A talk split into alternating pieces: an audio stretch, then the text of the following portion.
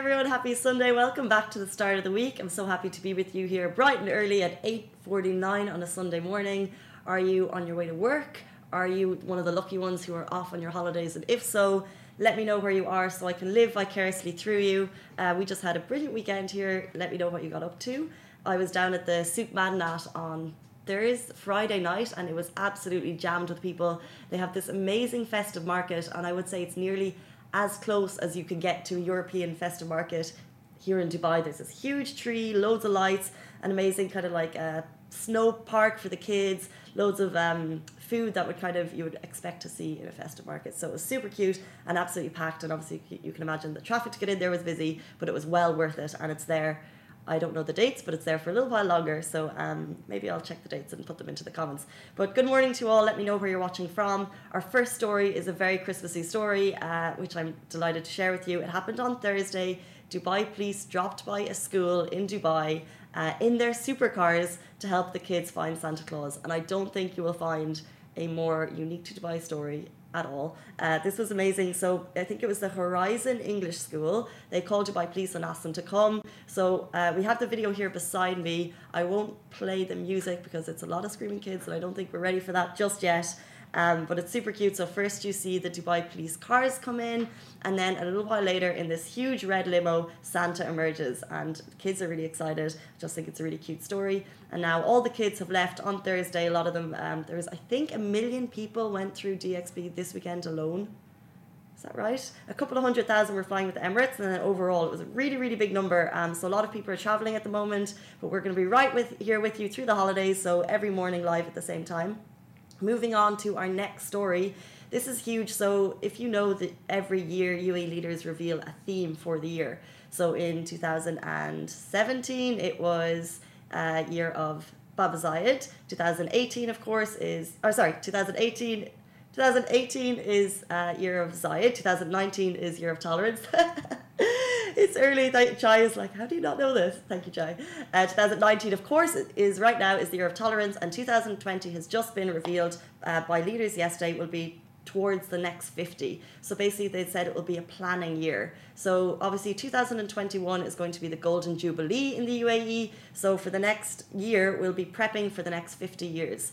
Um, which is very cool. We'll be lay- laying the foundations, focusing on post oil se- uh, post oil sectors, including economy, innovation, science, and modern technology, and hoping to, uh, to make leaps in infrastructure, health, and media. Um, His Highness Sheikh Mohammed bin Rashid Al Maktoum, Vice President and Prime Minister of the UAE and ruler of Dubai, he said that 50 years ago, the founding fathers of um, shaped our life today, and next year we will shape the coming five decades for future generations. And I think it's really important that, of course, we're always progressing in the UAE, we're always uh, leaping for change, but next year we'll be making plans for the next 50 years. And I'm sure you've heard about Area two, uh, 2071, which is an area in Dubai devoted to future tech. That is actually 50 years from 2021. So, of course, the announcement was made yesterday, but you know that this has been a long time in the making, and it would be really cool to see kind of the preparations plans for the next 50 years in the UAE as we come closer to our Golden Jubilee. And our final story today, another very unique to Dubai story. You're going to see a picture of a man beside me standing beside a Maserati. And no, he did not go to the mall with a Maserati, but he came home with one. This is incredible. So, uh, Rui Guo is a Chinese resident of the UAE. He's been here for 15 years and he went to Nakheel Mall, which has just opened on the Palm. If you've seen all of the building happening on the Palm, that's now open. It's very exciting. It's a huge mall. It sounds absolutely fabulous.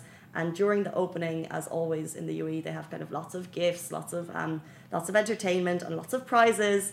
So, and in this case, he went to the mall to buy medicine for his mum. Hope she's okay.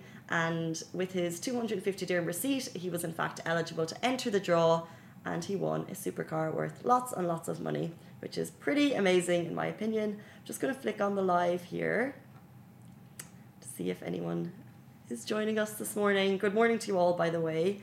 Um, I hope you have a brilliant week. Like I said, we're going to be here all for the next few weeks with you guys. Good morning, everyone. Good morning, Nada. Good morning, Beth, who always says hello from Brazil. How are you doing? Hope you're good today. Good morning, Hussein from JVC. As you can see, we're in JLT. wonder if we can see you from here. Probably, maybe with binoculars. I'm not sure. Good morning to all. Great to see so many of you watching our live this morning. We're back here, same time, same place tomorrow with more top stories. Bye. That is a wrap for the Lovin Dubai Daily Live. Remember, we are back with you same time, same place every morning. Do not forget, we also have Dubai Works Business Podcast where Rich sits down with the business people of Dubai so you can get more information about that. And of course, the Lovin Weekly Show where Shireen and I chat to influencers and get to know a little bit more about them. Bye.